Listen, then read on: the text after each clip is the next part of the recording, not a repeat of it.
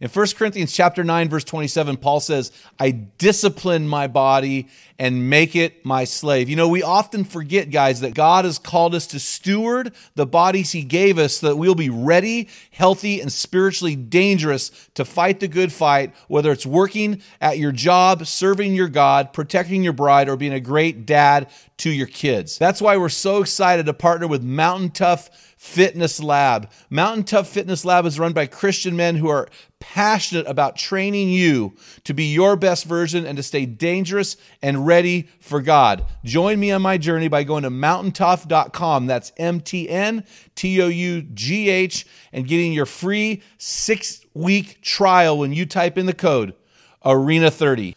You won't be disappointed. Stay dangerous.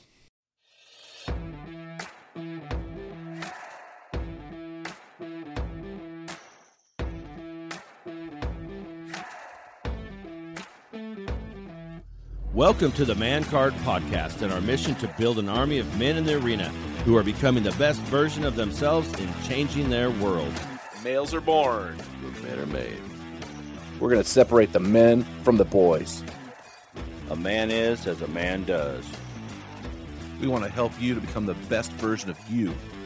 Theodore Roosevelt spoke about this rare breed, saying, The credit belongs to the man who is actually in the arena, whose face is marred by dust and sweat and blood.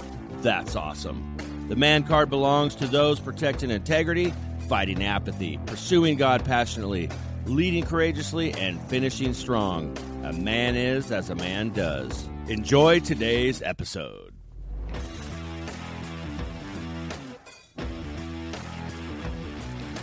Men in the Arena Army, we salute you today because you are grinding it out in the stress bubble of life, aka the arena. Thank you for listening to this episode of the Man Card Podcast, where we interview specialists in the realm of manhood. Each of our guests is an expert in their chosen field or cause as it relates to men. Our goal for every episode, guys, is to call you into the arena of manhood, to call you out of the faceless, nameless, male dominated bleachers, and to call you up to becoming the best version of you because when a man gets it, Everyone wins. Hey, I'm Jim Ramos, and as you heard that deep basal tone, my buddy Dale Culver is the backbone and the pro- pro- pro- producer of the Man Card podcast. How you doing, my man? doing awesome. And I got my tongue tied up a little bit there. That's gross. That's what happens when you switch from uh, caffeine to decaf. Ooh. Your world falls apart. Falls apart. Farts apart. See, see it happen again. Let's just get out here. So, hey, we got a man word today, and I'm going to guess it. Okay. Do it. Do it. Come on. Okay, so based on our guest today, I'm going to go with warrior. Yes. Did I get it? Yes. Yeah. I wasn't going to say warrior because it's a little. I thought that we've used that before, I but was, I, was nailed it. afraid I was going to say I think that's only the third one I've got. and then you were going to say we've already used that word I before. I thought we had. That's why I was hesitant to go with warrior. Oh, yeah. So okay, yeah. so so why did you pick warrior That was besides the obvious? Yeah, the obvious. It's in his bio and his book. You know, our guest and no, uh, that and uh, that we are warriors, and uh, that looks different. Not we're not keyboard warriors. We're not supposed to be that because Man, I I've seen enough of them. yeah, they need to stop and get a job. Um, and then I could just be like They like need to get oriented. I could be like Trump with the reporter yesterday. I didn't. I don't even go. Shut there. up. Just shut up. Sit down. Even, yeah, don't even do that. Don't, Anyways. don't do that. No, uh, we love people. We love everybody. So, um, yeah, warrior. You gotta you gotta be a warrior for your family, for your bride, um, and that means uh, you got to sacrifice some things. And so, you know, get that Yeah, the only thing I would swinging. disagree with you is I don't think we are all warriors. I think we're all created to be warriors. Right. But I think there are a lot of wimps out there that, that choose to live as a lesser self. I uh, from our author's book, he he said he would say they default to their false self, and so Right. I think there are a lot of men living as not the best version of themselves. I think many, many, many men. Mm-hmm. And so our goal and our heart and our desire is to call them out of that and to call them into their best version, which we believe only comes through Christ. Mm-hmm. And so that's that's our heart and that's our desire. And I got to tell you, I'm really excited. We had our la- first ever uh, Men in the Arena virtual team meeting last night. We had seven guys from California, Oregon, Missouri, Mississippi, and Massachusetts. The Massachusetts guy called in at 10 o'clock his time. Nice. So it was a really wonderful meeting with these guys. They really connected. It was really, really amazing. If you're one of our men in the arena and you don't have a place to fellowship, please let us know about these virtual teams. We do them through Facebook Video Messenger. It's I, it's really I'm really excited about this. So good stuff. So anyway, That's awesome. Yeah, it's really fun. Also, guys, we do have the date of our death ruck. If you want to do our 50 miler this year in two days, uh, that's going to be June 22nd 23rd. So Mm-hmm. love to have you guys be a part and and actually bring your wives. They're more than welcome to come. And so uh, we had a gal come last year, and she was like our medic, and She was amazing. Bring so the medic. Her husband drove the trail car, and uh, it was awesome. So Bring hey, I'm excited today about our guest, uh, Michael Thompson. He is 54 years old, so just a little bit older than me. Lives in Durham, North Carolina. He is the president and director of Zoe, which is a ministry for men and couples. He's been doing that for 10 years. He's authored three, uh, two books: Search and Rescue, The Life and Loving, The Life and Love Looking for You, and then The Heart of a Warrior. Before you be, can become the warrior, you must become the beloved son, which we're going to talk about in depth in the next two podcasts. And then he's got a book coming up real soon, Michael Brazen, Fearless, Bold, and Without Shame, huh? Yeah, yeah. When is Yeah, that coming yeah. out? Well, you know, the there was there was an interesting response to the Heart of a Warrior. So uh, Brazen will be out probably in the early spring, and um, it's it's really one that is more uh, women were starting to read Heart of a Warrior, uh, either grabbing you know the book that was on there or buying it for their husbands and, and getting into it a little bit. Yeah. And so um, there's been a some some good rumbling of you know when's the women's book coming out. So my wife and I have made some translations. Not not everything is the same, obviously. For uh, what does it look like to be uh, a warrior princess? You know, what's it look like to be a warrior queen? What's it look like to be strong and and and bring this uh, this this name that God gives women in the garden, Ezer, and it's a name uh, Ezer Kenegdo. What's that look like? What's that mean? And so anyway, Brazen is coming in the spring, and we're we're working on that even now. So yeah. So that's more focused on the ladies. Yeah, it, it'll it'll have it'll be more directed for them, but uh, I'm hoping that a lot of men will pick it up because I'm I'm uh, Robin is does does some speaking and sharing at some of the men's weekends about the heart of a woman, and you know she always steals the show. I, it really is hard for me to ever follow her up after that, and so uh, yeah, we just thought we'd put some of that stuff in some pages. So I think men will really appreciate some of the things that, that she's offering there. So Oh, that's yeah, really good. That's really good. So, under accomplishments, uh, you wrote being a kingdom son, husband of Yeah. Robin, I'm guessing 28 years still? 28 Mm-hmm. years. Father to Ashley, Hannah, and Abby. They are 25, 23, and 21. Now, Dale said that you, did you plan it to naming your daughters Aha? A H A? You did? yeah. No, No, come on. no, no, okay, no. I was like, there's no, happy way. accident. Happy accident. Okay. I love it. his all his all Dale's daughters are all H's, and his wife is an H. Heather, Hannah, Hayden, and Haley. So, uh, You have three he- daughters, Dale. That's awesome. Yeah. Yeah, Yeah, that- praise that's, God. That's, why we.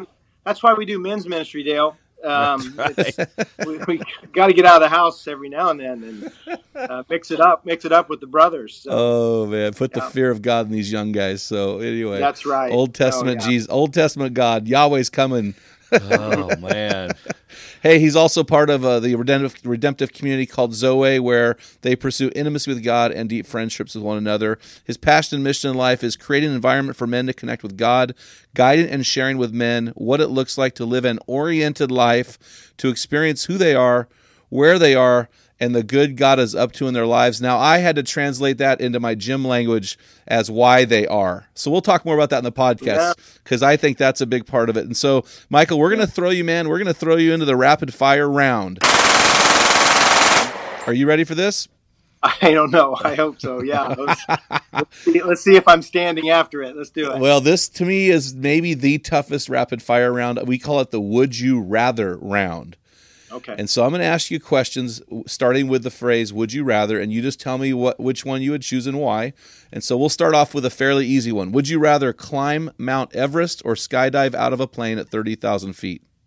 Skydive. Really? Oh. Okay, why is that? You know, uh, I have a daughter who does that, and I have not done it yet.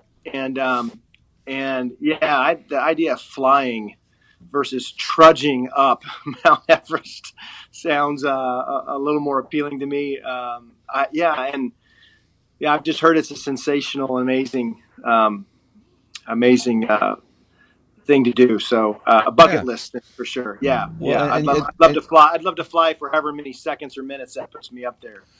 Well, and you probably will live if you climb Mount Everest. The chances of living are less, I'm Yeah. sure. So, I Or would, losing a toe. Or losing a toe. I or mean, or your fingers, yeah. yeah, So yeah, nose, whatever. I Yeah. would I would go with Mount Everest personally, just because I don't. I, no, I'm not jumping out of a plane. But anyway, uh, that's okay. Hey, would you rather talk your way out of a situation or fight your way out? Ooh, yeah. Uh, one, yeah. Uh, talk my way first. I'd rather try Yeah. to do that. Yep.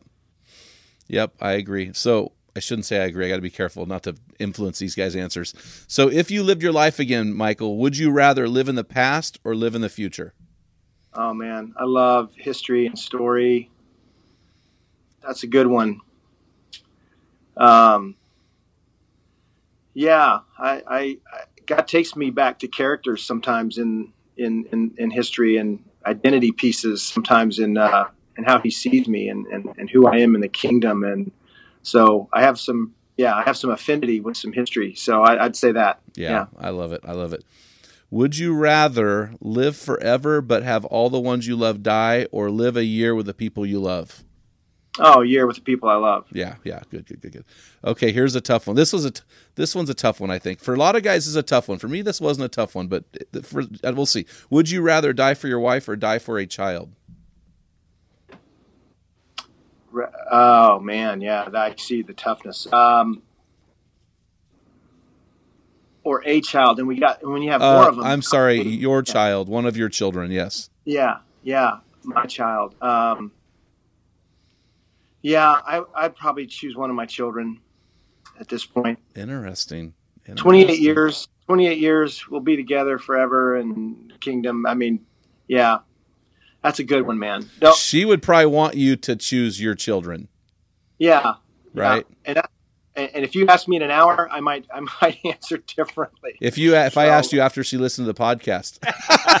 Yeah, yeah. No, I hear your answer is interesting. You did something I don't do. You you answered according to what you your wife would want you to do, which that was Yeah. wise. That was wise. So Maybe. yeah, yeah, that's a tough one though. Yeah. That's brutal. Let's That let's would be brutal. That'd be a brutal situation to be in. That and- would be and that- brutal. And yet, yeah. Well, okay, let me get into the interview, interview questions, man. So, uh, hey, in five minutes, you know, I, I feel like I know you pretty well. I've went on your website. I've listened to some uh, a couple videos that you're in. I've read the book. Uh, I have a friend. We have a mutual friend, T- Troy um, uh, Mangum. Who, Oh, yeah. who, who Oh, actually yeah, recommended me to you. Uh, Yeah. Anyway, I call him Troy Magnum. He likes that. Yeah, Anyway, Yeah. but I just, uh, you know, but I know you pretty. I feel like I know you a little bit. But in five minutes, why don't you tell our listeners your story? Uh, in other words, your personal life, things that you enjoy, hobbies, anything else about you that you think will be pertinent.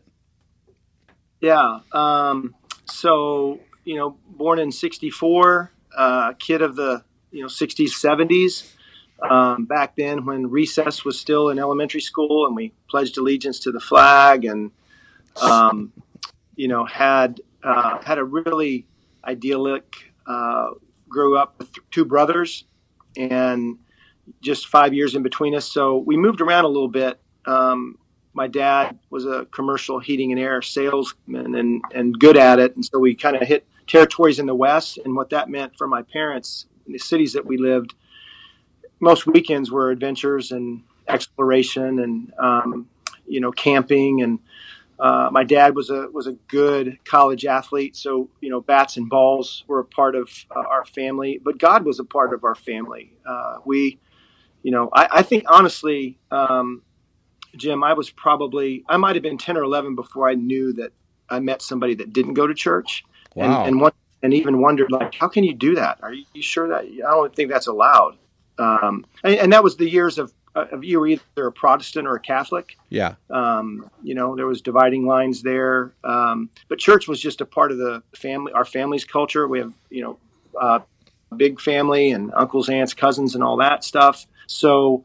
Um, so where that took me in my faith journey, um, all that mixed together. When when I when I was 12 and my brother 11, we walked an aisle in a church. Um, we saw plenty of people get baptized. We saw a lot of people go forward, and so we made our you know commitment um, in the formal sense that way.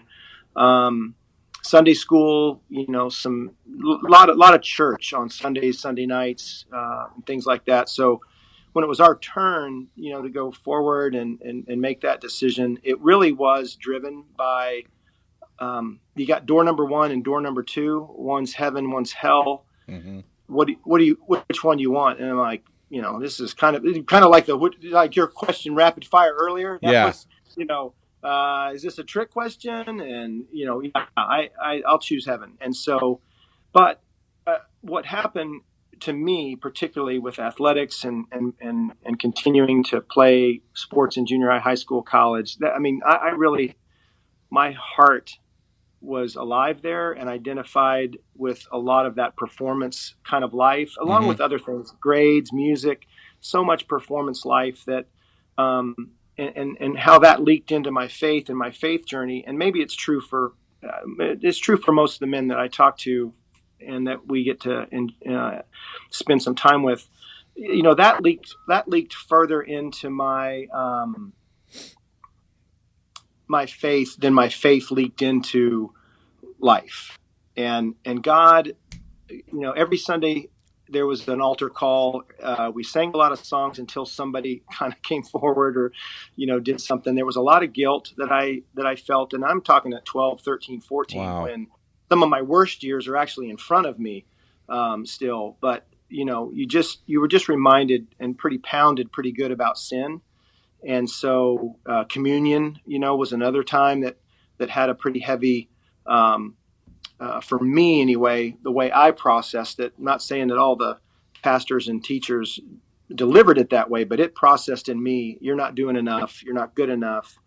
And it really brought a pretty good wedge in between God's love and me and, mm. and the conditional, the conditional elements of that. And um, so, so uh, Dale, I don't know about all your your story or Jim yours history, but I, I think I accepted Christ into my life a couple hundred times. um, be, you know, because it wasn't working. It was kind of the yeah. feeling, or you know, you had this sense that, um, you know, if I didn't mess up, you know, it was kind of that spanking. You're going to get a spanking anyway because you will, or mm-hmm. um, and and just in case. And so, God, you know, what I started to form in in my belief system internally was God's pretty mad. Um, he took he took it out on Jesus, uh, and you know you can you can have Jesus, but God's still going to stay pretty mad, um, and and he's distant, and and he doesn't. You're really not going to get to talk to him. He's going to use mediums and mediators, and um, and and yet you know, I, I, think that's that's some of the stuff that had to fall off of me mm-hmm, later in mm-hmm, life. Mm-hmm. But but that gives you a little bit of background. Um, got involved in um, college sports. Played was a college basketball player. Went on to play. Actually, at the time, there was a team called Athletes in Action that I loved. A couple yeah. seasons with Athletes in Action back in the uh, early '90s. Um, and I do want to go on record. The socks got shorter, and and the and the shorts got longer. I played in that generation, so um, if uh, you're looking at looking at dating me, um, yeah, that the uh, the opportunity to continue to play was good. And then I ended up in a campus ministry full time. Um, after that, I, I, joined Athletes in Action staff, and oh, wow. my wife and I got my wife and I met on staff, and we landed at Duke University, where we were the AIA staff for 11 years, and loved that. And then stepped into um, stepped into what what what we're talking about, what we're doing um, back in uh, early 2000s, I went back to school and, and, got a seminary degree in counseling, got a master's in counseling. Um, God was about to renovate my life in a very significant way at 38, 39, and 40. That's when a lot of this stuff got worked on mm. and, and, and, a lot of it worked out. Um, a book that I think many of us in the, in the men's initiative world found me, uh, Wild at Heart and that was really the beginning of my unraveling. I've told this story a few times where you know where the monkeys get the scarecrow on the on the yellow brick road that that's that's what God was doing to me with all kinds of love and all kinds of and rescue and all kinds of redemption.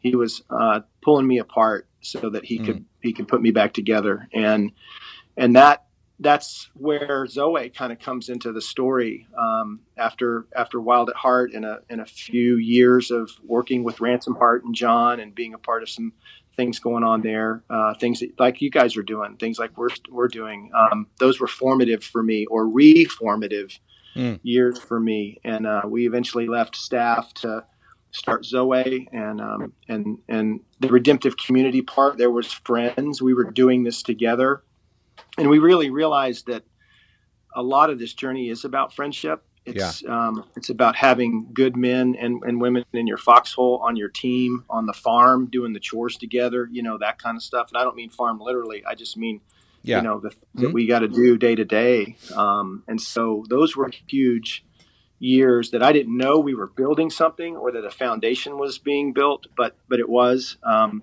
a lot of men went out to Colorado, did some of John's stuff with me, came home, and and you know all of a sudden the affinity and you know you mentioned orientation earlier. Some of those things started to become clearer to us, and you know um, as we were growing in in friendship and intimacy with God and with each other, um, that those were those were the beginning ingredients for so much of what Zoe, uh, how it started, and and and what we what we were fortunate and blessed to be a part of starting. So yeah, wow. that's it in a nutshell. So now, where'd you do your undergraduate stuff? Where'd you play basketball? Central Oklahoma Penitentiary. Um, we were uh, we were a Division two school in between Oklahoma State and OU. We had so many transfers and so many yeah. eligible guys. Yep. Coaches coaches that threatened us all the time with when these guys get eligible, Thompson, you're going to be on the end of the bench. Well, it was a it was a wild. We had we had we had World War threes in practice, you know, so we were game days were easy compared. And we had good teams in football, wrestling, basketball. We had really good teams. So that, that's a school that my dad went to in uh, outside of Oklahoma City, and uh, Central Oklahoma was a was a good place for me. And then that that led into the athletes in action opportunity. So that was undergrad, and then put. I didn't think I'd go back to school, but you put put about 15 years on there, and I really did go back to school, um, Jim, because there was an ache in me, something that yeah. I, I, I didn't know, but all I knew was, okay, so God and I aren't where I want us to be, so maybe I need to learn more. Maybe I need yeah.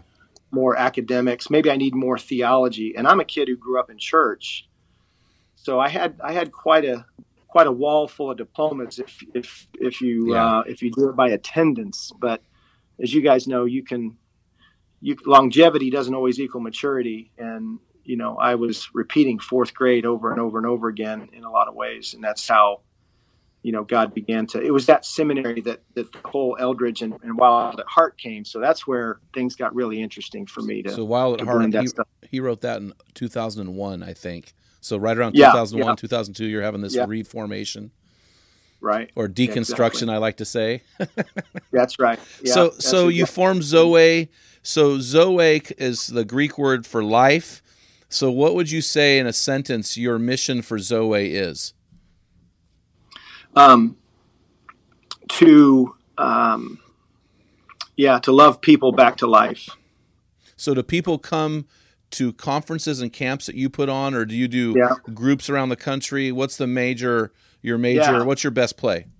Yeah, some of the some of all of that, but I think I think what's becoming the best play, and it's kind of gotten inverted, where we were kind of just a local initiative here with small groups and and one on one. I never hung out the counseling uh, shingle that much. I was more of a medic, running around yeah. and meeting people, and um, and, and and helping that way. Um, but when we started hosting weekends, that that now is is kind of our uh, a place of, of, where where a lot of beginnings happen, where uh-huh. you know 400 guys come together and and walk into this and and come out the other end very different, uh, at least in orientation. Um, and even experiences and encounters with God. So we want to create environments where, you know, God will love people to life, where we can we can kind of be the the uh, the waiters and the and the the hostesses and set the tables and and try to um, try to foster that environment where men can connect with God. And do you have your own? You said 400, 400 men. Yeah. Holy cow! Yeah. Are you? Do you have your own camp facility? Or rent out a facility? Yeah, we you know what we've partnered with Young Life facilities. That's the way to do it. seven eight seven eight years, and they don't you know very few do it as well as they do. Yep, Um, the true and- statement. And so you know, and they have a playground uh, there for guys. You know, you know when we can shoot stuff and throw stuff and um, you know fish and, and different things for free time. So it, it's a it's a pretty it's a pretty important getaway where guys can unplug Yeah. um, and and get that kind of quiet. Uh, and a Young Life facility has all the porches and the Yep. rocks and trees and places for a guy to retreat in order to uh, to get his heart back. Yeah, I love it. I love it. Let's let's jump into your book. So uh, you wrote a book called "The Heart of a Warrior," and the subtitle is "Before You Become a Warrior, You Must Become a Beloved Son." So now I have a question about your title. So you wrote the book for Christians, right? I'm assuming this is primarily for Christians. Primary. So True, when you said yeah. so at, when I'm a when I bec when I accept Christ, I am a beloved son. So I'm assuming that you're telling men Yeah. that they need to uh, receive this thing that God has offered to them. Is that how I interpret Yeah. the title? Yeah, I think yes that there is uh, there's a there's a belovedness. Being loved should have an effect on us Yeah. and settle us in a way that our question, our core core question of like John said in his book Wild at Heart, you know, do I have what it takes? Yeah. is answered yes. And and and prior to that, you know, little boys and little girls come into this world asking a question hmm or a couple questions. Do you see me and do you love what you see? Yes. Do you, do you, do you want to be with me? Um, and so when those questions are answered, then we don't have to panhandle anymore with other image bearers to, to provide the weighty answers uh, that our hearts long to hear. If we can go to our maker, if we can go to our creator, if we can go to our father with those questions and, and he and experience him answering them. I think I think memorizing the verses are really important, and I'm that guy, you know, Jim and Dale, who who had the theology. Where I was really shallow was experiencing or making the connections anyway of experiencing God's love. And if He's the most loving being in the universe, then then we ought to be experiencing it on a on a pretty heavy regular basis. And so that's why the belovedness needs to be ex- that it's an experience, uh, Jim, that I was after in the book. That because that's what was tra- transforming me when when God was showing me and telling me, you know, the old show and tell that that he, that He is particularly fond of me. He loves me. He made me for intimacy with Himself, and He loves what He made. Oh, that is a game changer. It was it was just a game changer. Well, you know, it's really interesting. You had said earlier, as a college basketball athlete, and I was a college football athlete. Uh, we and and and let's strip that all away and just say it this way: we're Americans. We are in a performance-driven country, and we are performance-based. And my dad could have played pro baseball or football. Your dad was an athlete, so we're we're we're we're we're not pushed on, but this is something that's a value in the household. And uh, I had an experience a couple years ago. Well, it would have been 2000 and what is this year? Is this 18? 2017, the day before I shot the biggest bull of my life. This one right here, John Eldredge said is a, just a baby bull. He teases me for the who shot the baby bull, but I shot a giant bull. And the day before that hunt, I had an experience with God where I was really frustrated and knew that there was something going on in my life. And basically, uh, basically what God showed me was I want to affirm you, I want to validate you, so you no longer have to compete, compare, criticize, uh, you know, all of these things. And uh, Yeah. that moment after that, I ended up shooting the biggest bull of my life after I missed the easiest shot of my life. And God just said, "Hey, look, this is what I can do." And then our ministry, since that elk hunt, has tripled. Dale, tripled, quadrupled. Right. I mean, our podcast went from 10,000 our first year to over 40,000 the second year. Things are blown up. And, and I think a large part of it is because I realized I personally, on a personal level, received the belovedness or the affirmation or the validation of the Father, which really led me to a, a new. Uh, now, help me out. Maybe I'm using your terms wrong. A new orientation about who I am in the kingdom. And you wrote this in your Yeah. book, and I love this statement. You wrote, quote, I resolutely hope for an uprising of men, oriented men who will make a kingdom difference in the world. So help me understand when you say, I've never heard the phrase before, and I really like it. I'll probably never forget this phrase. But when you talk to us about an oriented man, what mm-hmm. are you talking about? Yeah. Um, an oriented man is a man who knows who he is, where he is, and the good that God is up to in his life. Um, and in, in the kingdom, you know, knowing where you are is really important. That that's the environment in which you live. Are, are you, you know, you think of, um, uh, you think of um, different characters who, who who understand the environment that they're in. Like Jason Bourne is a great example. He knows that he lives in a hostile environment. There's things looking for him. Now, Jason's problem is he doesn't know yet who he is. Yes. In the story, but Jason Bourne is a dangerous dude. You know, he he's trained in, in an environment uh, that is hostile. Uh, Bear Grylls is another one. That guy drops into different places oriented to the environment. He, he brings the proper equipment, and he and he you know and he knows what to eat and what not to eat. You know, uh, which droppings to eat and which droppings not to. You know, so those are environmental. That that that's that question. Well- what where I am? Do I know where I am? You you quote a lot from the movie Braveheart, and Mel Gibson's character William Wallace really had an understanding, in my opinion, of who he was. Yeah. In other words, he was a free man. That's that's who he was. Is that, is that what you're talking about? Yeah, and his father told him that, you know, Yeah. in the vision earlier in the film as a boy, and then his uncle Argyle comes and reinforces all of that, and and helps him uh, return home in, in a major, huge conflict, right? England and Scotland, but with a very settled heart. And he wanted to be a farmer, and, a, and he was really a peace. He wanted to live in peace, but when they threatened his family, when they threatened the, the woman that he loves, when he they threatened his, his community, he he he rose up. I love it. Well, hey, we're going to take a short break and hear from our sponsor. We'll be right back. The Man Card Podcast is a 501c3 nonprofit organization that's building an army of men who are becoming the best version of themselves and changing their world. The war to change your world is epic. Every battle counts and every man in the arena matters. So get in the game by joining our closed Facebook forum for men called The Men in the Arena. There, you'll lock arms with men from all around the world who are stepping up as their best version. What is a man? What does he do? How does he live? When does he know when he's crossed over from male to man? The lines defining manhood have become blurred, and guys today are more confused than ever. That's why I wrote the Man Card Five Characteristics Separating Men from Boys. Guys, you're going to love this book.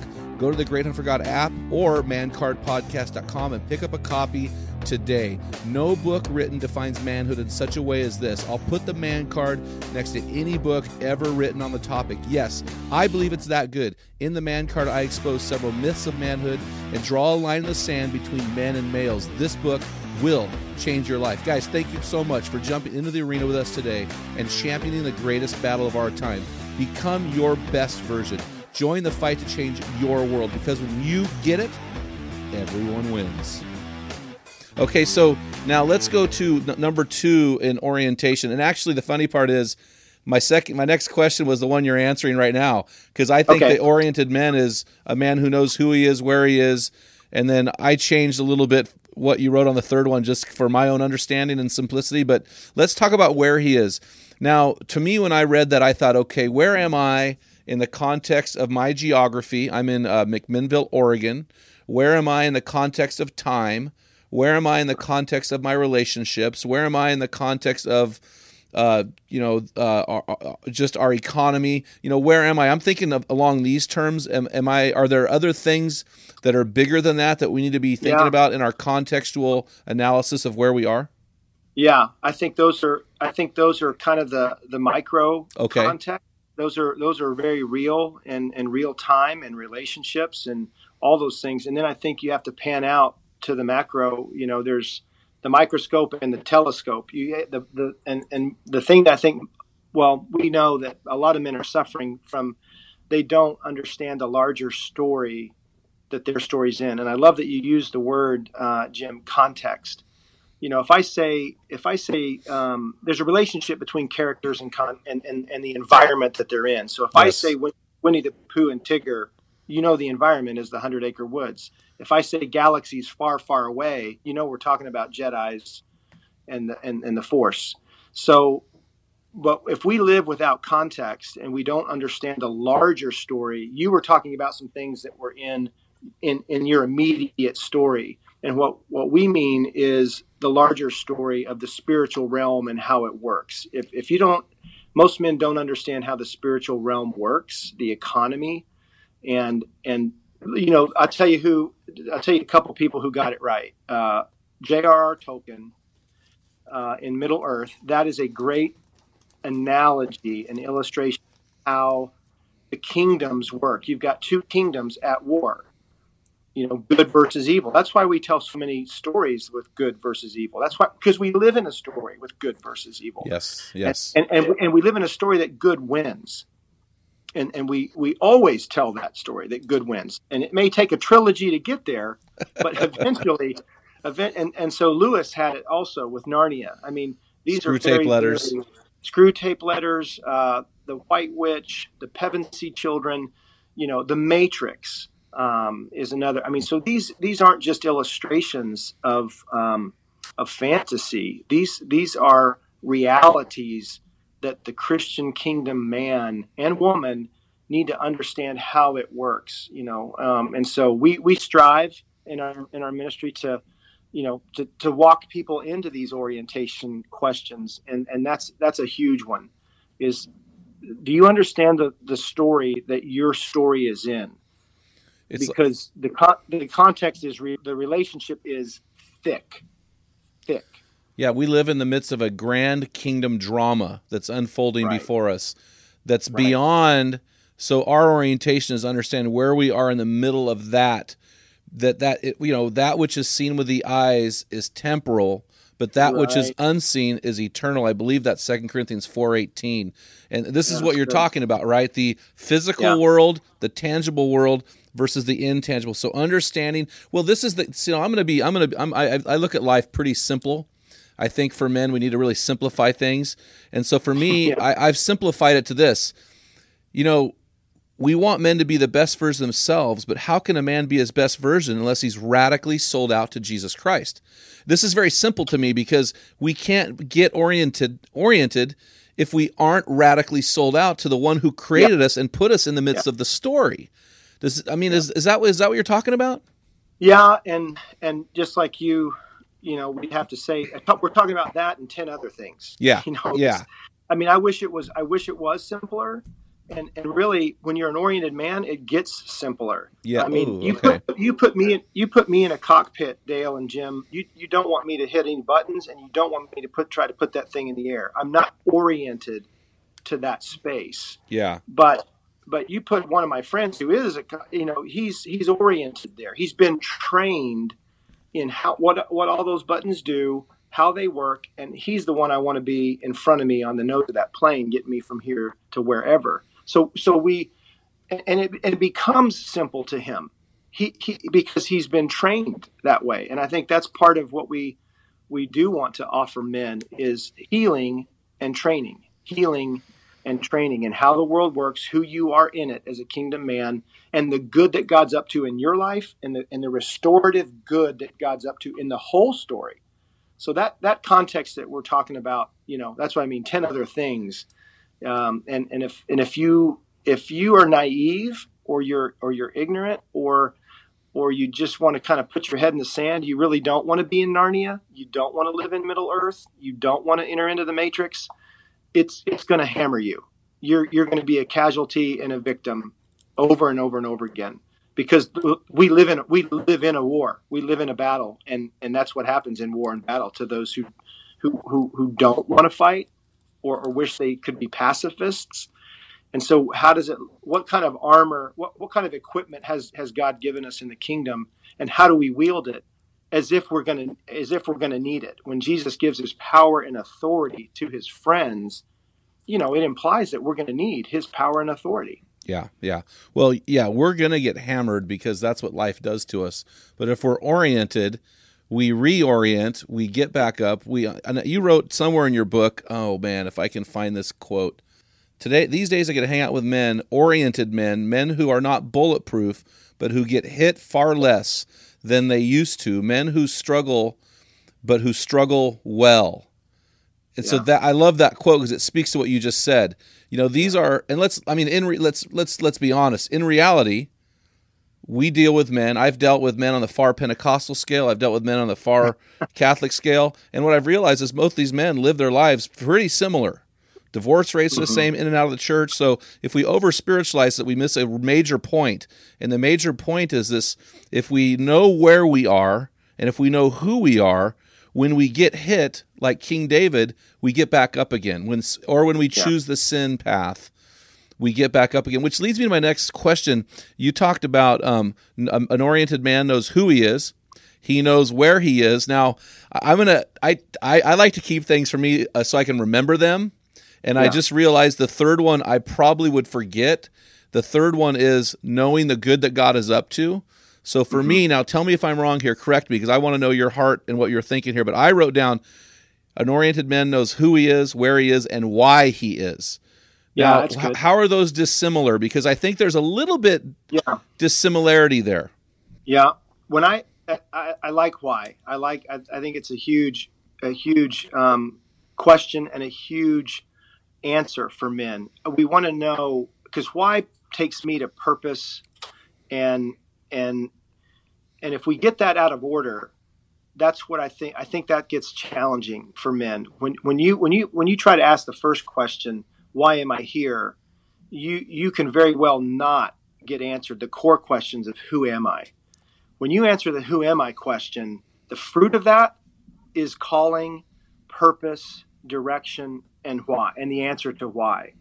But if but if if you're trying to strive or prove or um, or arrange that, then you're not a set. You're not an oriented man yet. You're you're you're you, but you could be on your way. You know, to be settled and bring who I am to the world and what God's given me to offer the world rather than trying to go to the world to get a, a definition or understanding of who I am. Well, and you said it in And your I- book. You- go ahead. Go I've ahead. done that. Yeah, Well, I've you- done that. you that- said- that- that's a recipe for disaster. It is a recipe for it's secular humanism. I mean, it's it's. But what you said in your book was really good uh, because I you know I think knowing the good that God is up to, a man who knows why he is, he sees the good that God is up to in the midst of bad things that happen. Romans eight twenty eight, for God works all things the good for those who love God and according to His purpose and are called according to His purpose. That guy knows that. But you said something in your book that I really resonated with because you know we talk a lot about finding your purpose, finding your mission. You know, what's your why? Why are you here? Yeah. And uh, you know, my why. Uh, I was in an ICU. I was. Uh, I had. I got overdosed by an anesthesiologist after a football injury, and I'm in ICU. I'm a Christian kid who's not living for Jesus. I'm 19 years old. I'm blind. For three days, I was blind because I got OD'd. My eyes swelled shut. And in ICU, I heard the voice of God for the first time. And He said, I want you to make a difference in the lives of teens. In other words, the mission came to me, and I spent 25 years serving in that mission.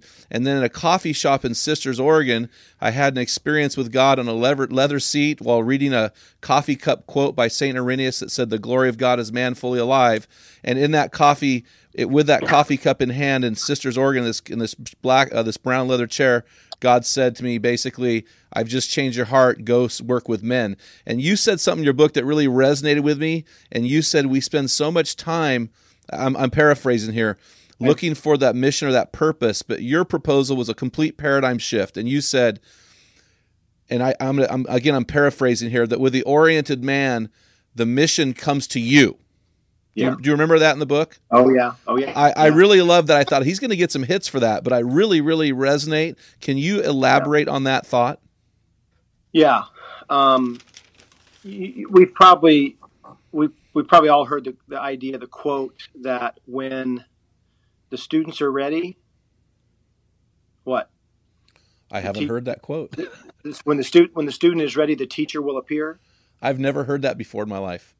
Oh, it, it's Maybe, a I mean, go get, maybe I need to go back and get my seminary degree. yeah. We, we're well. I think we're back. I think I'm. I think I'm back there with Confucius somewhere on that one, oh. Actually. that that when the when the student is ready, the teacher will appear. And what what we're saying, what what you just read, is is is a twist, a pretty good twist on that. What if when the teacher's ready, the students will appear?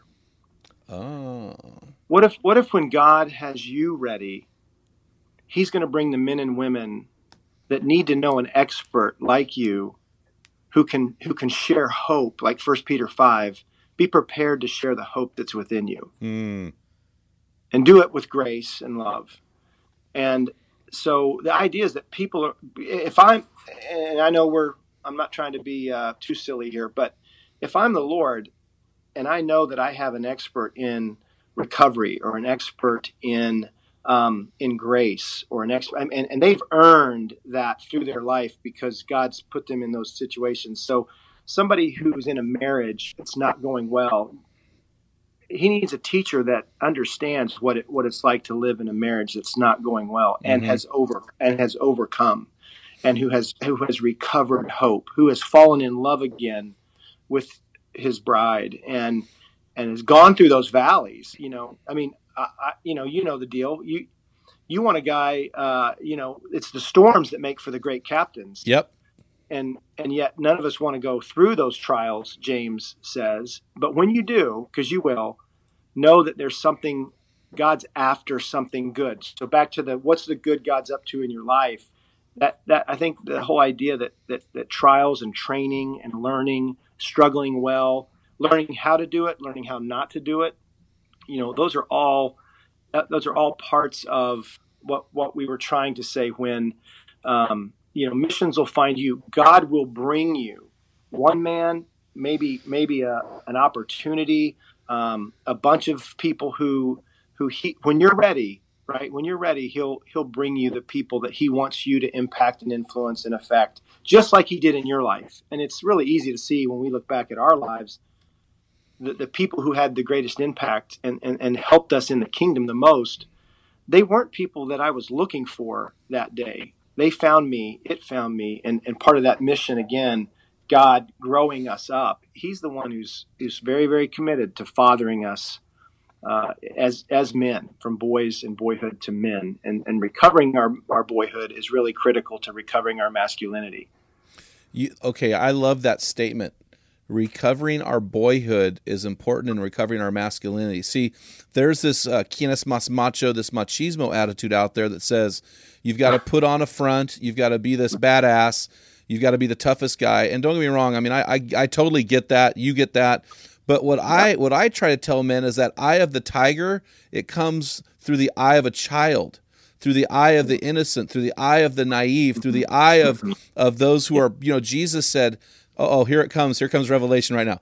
Blessed are the pure in heart, for they shall see God." See God, yeah. So we're talking orientation here. How can I have a macro orientation, to use your phrase, or to, to see the big picture, if I'm not living in, with a mindset and uh, the eyes to see God? And it comes through that recovery of our childlike innocence. Yeah. Yeah, that's the belovedness. That's the beloved son. You know, that's that that's that subtitle. You know, before you can become the warrior, you you, you have to become the beloved son.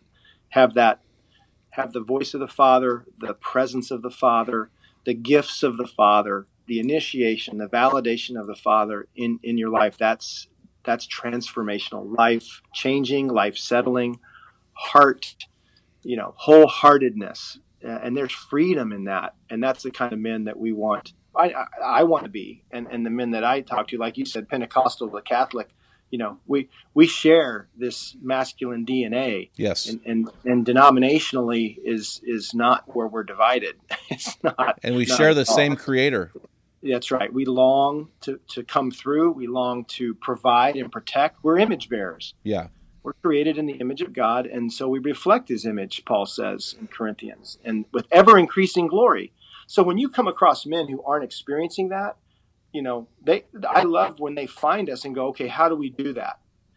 And and and and you know that that that's a great place to start. How do we do that? Well, let's go back and let's go back and recover from some of the things that have happened to you. One of our favorite questions, uh, Jim, to to men and women in our conferences is what what what are the what are the odds that you've interpreted your life accurately?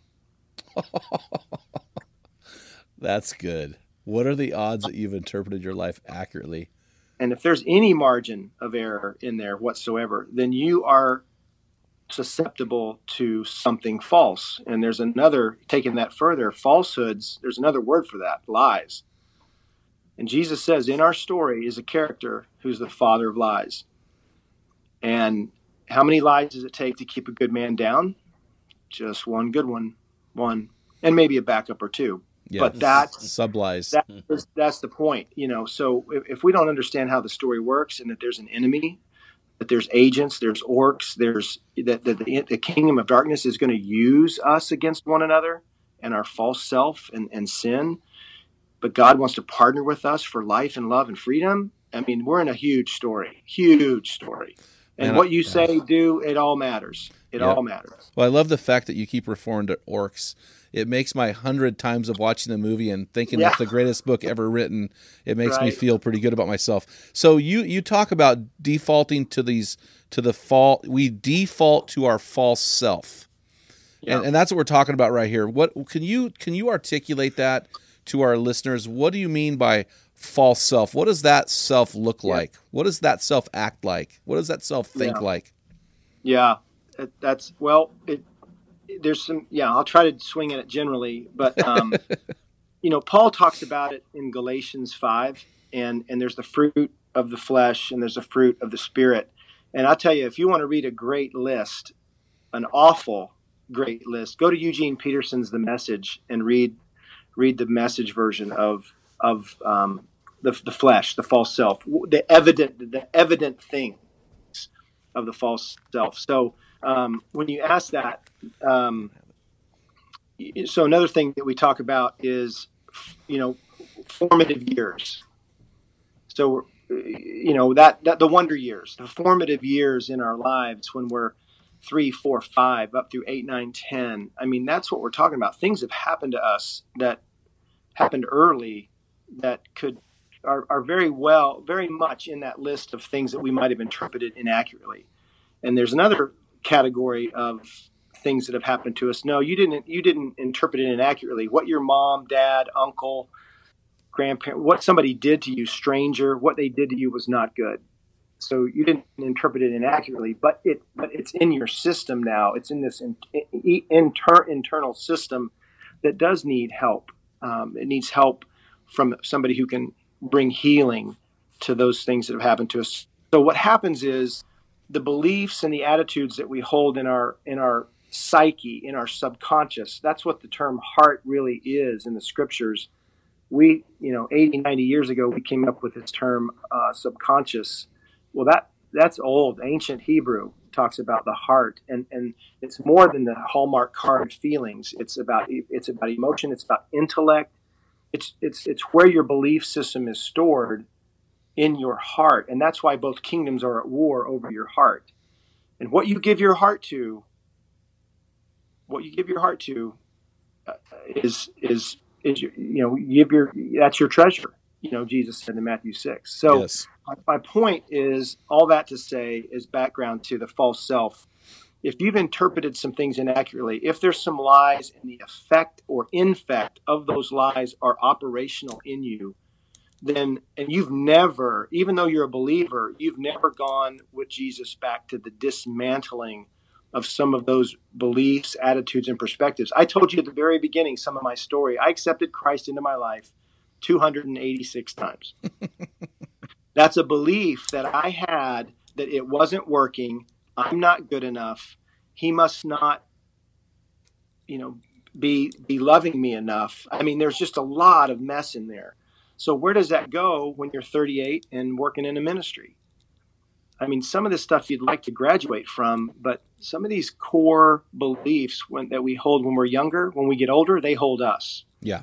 what does it look like to go and, and like we you said to dismantle to reform to go through your own personal reformation with god and it wasn't that the pastors in church were lying to me i'm just saying that there were things in my life that that because of athletics because of sports because of loss and lo- and, and and even for some of us trauma in the in the abuses and awfulness of fallenness in this world there's things that have happened to us that that, that affect us and, and, and our ability to be loved and loved. So the false self is that character that that resides with, with us, even when we come across the kingdom line and become a kingdom citizen. There's some of the residual effect of sin, and it comes with us across the line. And and it affects us in a way that Paul, Peter, James, and John write letters to the first century believers about identity. That's not who you are anymore. Yeah. Why are you aligning with that old life? You're a new creation, and on and on and on. So, you know, uh, for me, the, my false self was um, was needing to prove, you know, self sufficient, uh, self provision with athletics. It was it was it was a tryout every day.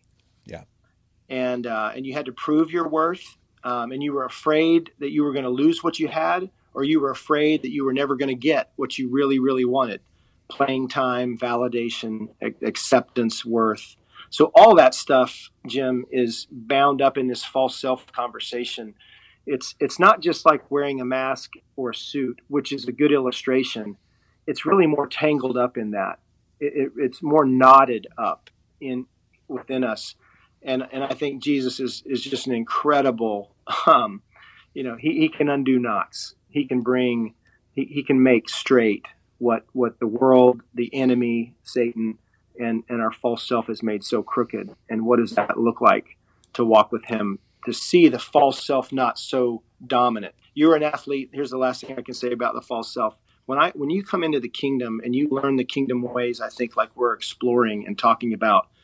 Here's my question: Do you are you a good player who occasionally has a bad play, or are you a bad player who occasionally has a good play?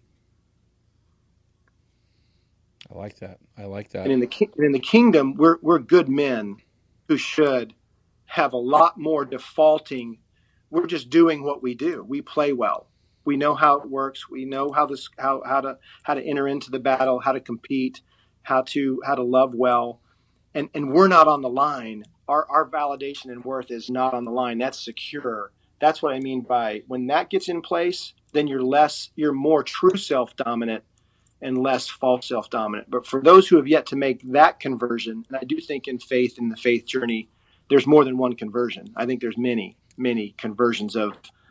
I, I, have learned something new. It's changing me. God is showing me who I am, and He's and He's showing me in real time, and in real real opportunities to love and, and love well or be loved and, and bring that to the world. So the false self, that's what I mean. That's a that's it's a big, big, big part of the book. And I think it's a big, big encumbrance to uh, a, a life that's reliant on God for life and love. Yeah, that's great. I mean, we're and we're running short on time here, so I got a few things I want to run by you. Sure. So, I mean, what you were saying there is, I see.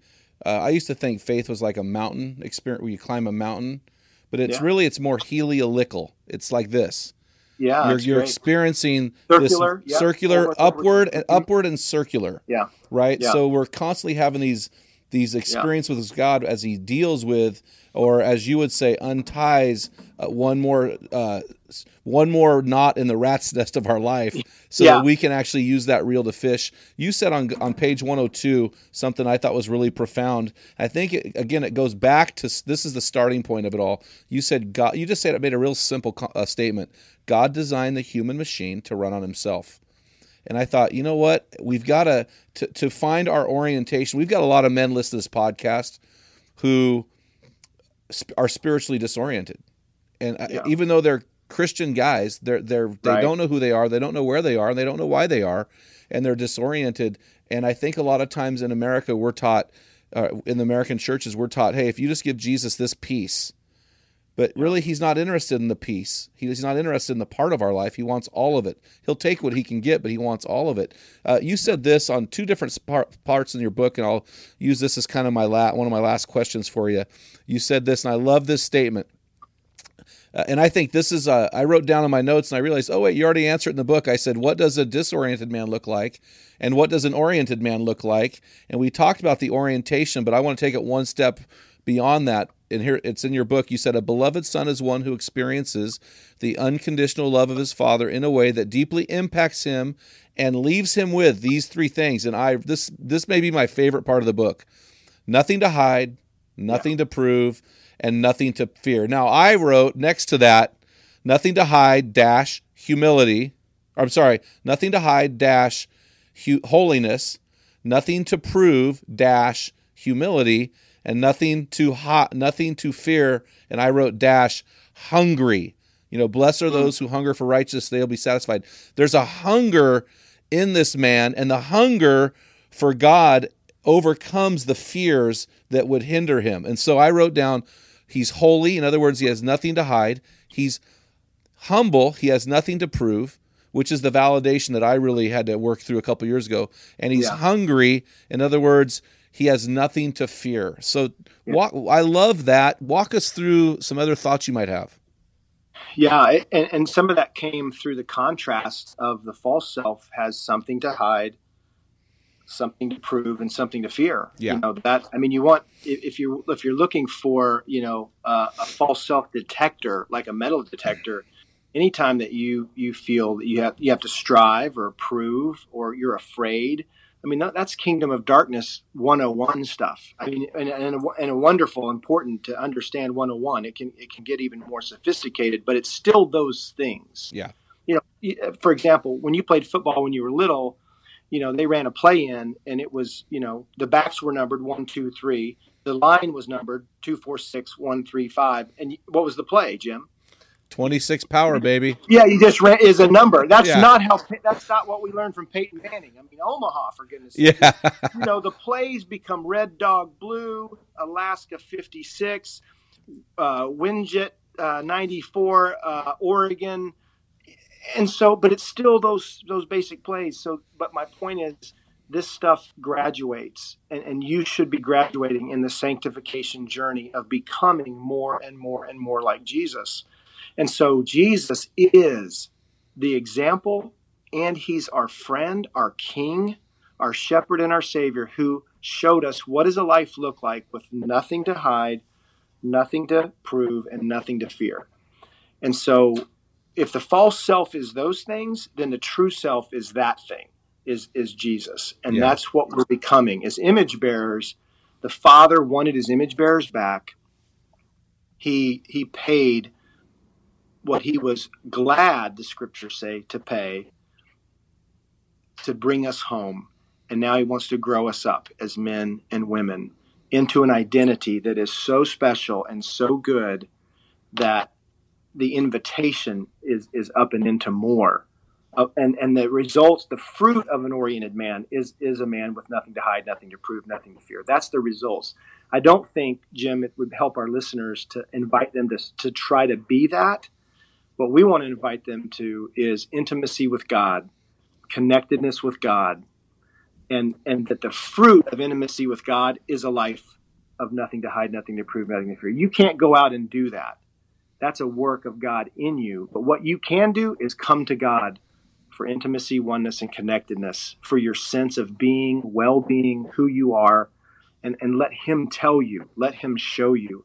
This is a very what we're proposing is a very interactive relationship Absolutely. not a secret admirer, not an anonymous, but a very one who would put on a coffee mug or a coffee cup in Oregon a quote by Saint Irenaeus to to move you in a way that nobody could tell you that that wasn't God on a coffee cup. Really? Come on, man. No, God's got resources and tools and equipment to, to bring us into and further and further up and into life than than we than we could possibly imagine. The question is back to orientation: Do we see it? Can we see it? Do we hear it? Or is there things in the way of receiving that kind of love? And what if those were everyday events? What if those were two or three day, uh, two or three moments? How many moments is God in in a day? Right. That's the Yeah. trick question. How many moments is God in in a day? and and then the next where, where it gets indicting is the answer. Well, tell me one from yesterday. Tell me one from today. Yeah. What, Yeah. what, what if, but what if I, I'm not saying that in, in an indicting way? I want men to be able to say, "Oh, let me tell you too.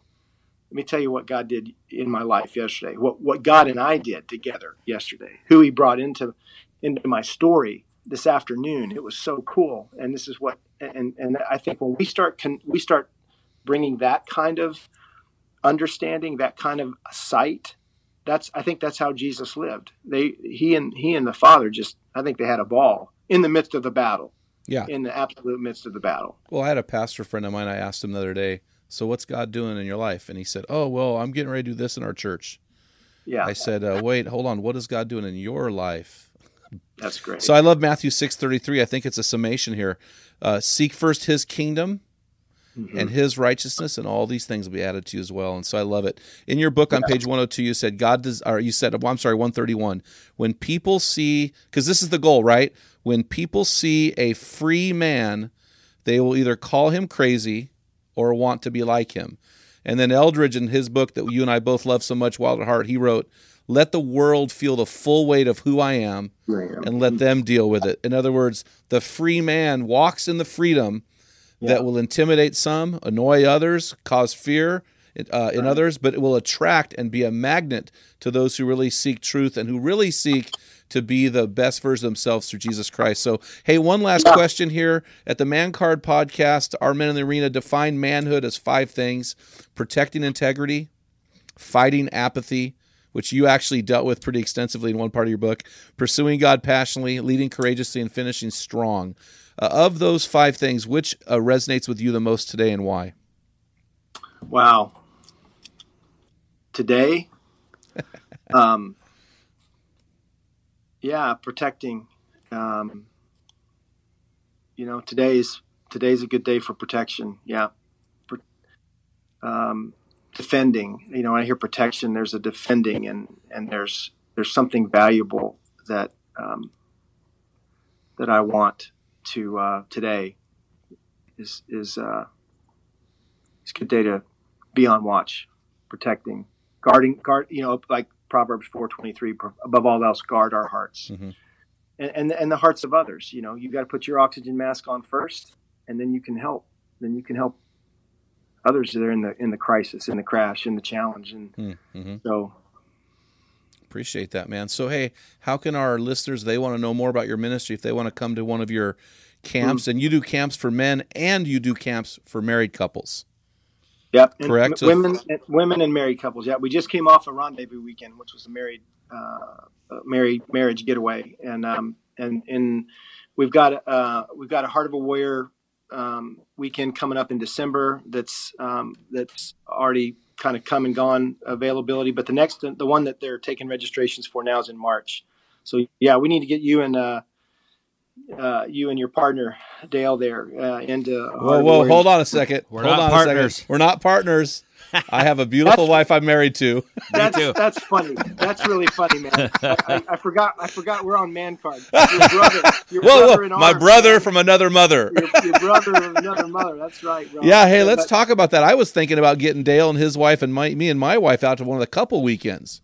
Yeah, yeah. Those are great. Those are great. And and so we, you know, we explore orientation together. I mean, there you are with your partner, with your significant best friend, and what does it look like to walk into orientation together? And and and we say all the time, back to back, swords out. You know, rather than unfortunately, so many marriages experience that face to face. You know, swords drawn. Oh, I understand that program. Back to back. We've So drawn swords a to- few times. yeah, friends, uh, friends of, of the podcast can go to the Zoweh website. Z O W E H is Zoweh, Zoweh.org. And then, uh, yeah, you can poke around like you did there. The Heart of a Warrior stuff is there. Um, YouTube, we have YouTube stuff that um, some of the conference sessions. Uh, we, uh, there, YouVersion Bible app is a great place to. For those who do the devotional plans, the reading plans, they can catch Heart of a Warrior on the YouVersion Bible app and those are places to kind of investigate and explore uh, with us what what we're talking about. Well, I appreciate that, and uh, we're gonna. I'm gonna send my partner Dale to go look up that stuff. And uh, hey, man, good. Mike, Michael, thanks for coming on the the podcast. I can't wait to interview you again on the second part of this book next week. And so, thanks so much for coming on the show. So, guys, you've been listening to this episode of the Man Card Podcast. Guys, changing your world's the toughest thing you're ever gonna do, but we want to help you along in your journey by bringing great guests on our show, so you can partner with us or partner with them. Guys, make sure you go and enlist in our army. Download our free The Great Hunt for God app.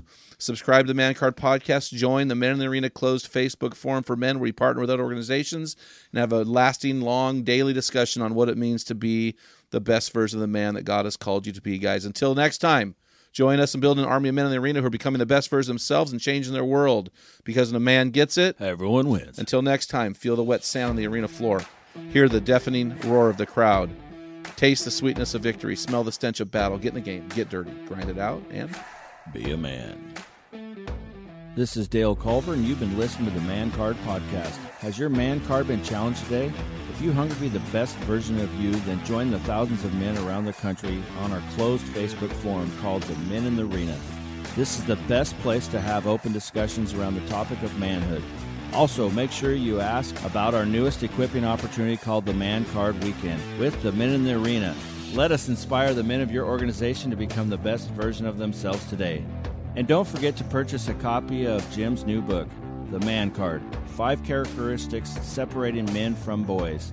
This is the best book out there that defines what a man is and does. In it, Jim combines his master storytelling abilities with his no holds barred style, distinguishing between men and boys. If you want to keep your man card, then pick up a copy of this life changing book today. Simply go to the Great Hunt for God app or mancardpodcast.com and pick up a copy today. Thank you for listening to this episode, the Man Card Podcast. This is Dale Culver signing off. Until next time, join our army and become the best version of you. Get in the arena, let the world feel the full weight of who you are. Grind it out, be a man.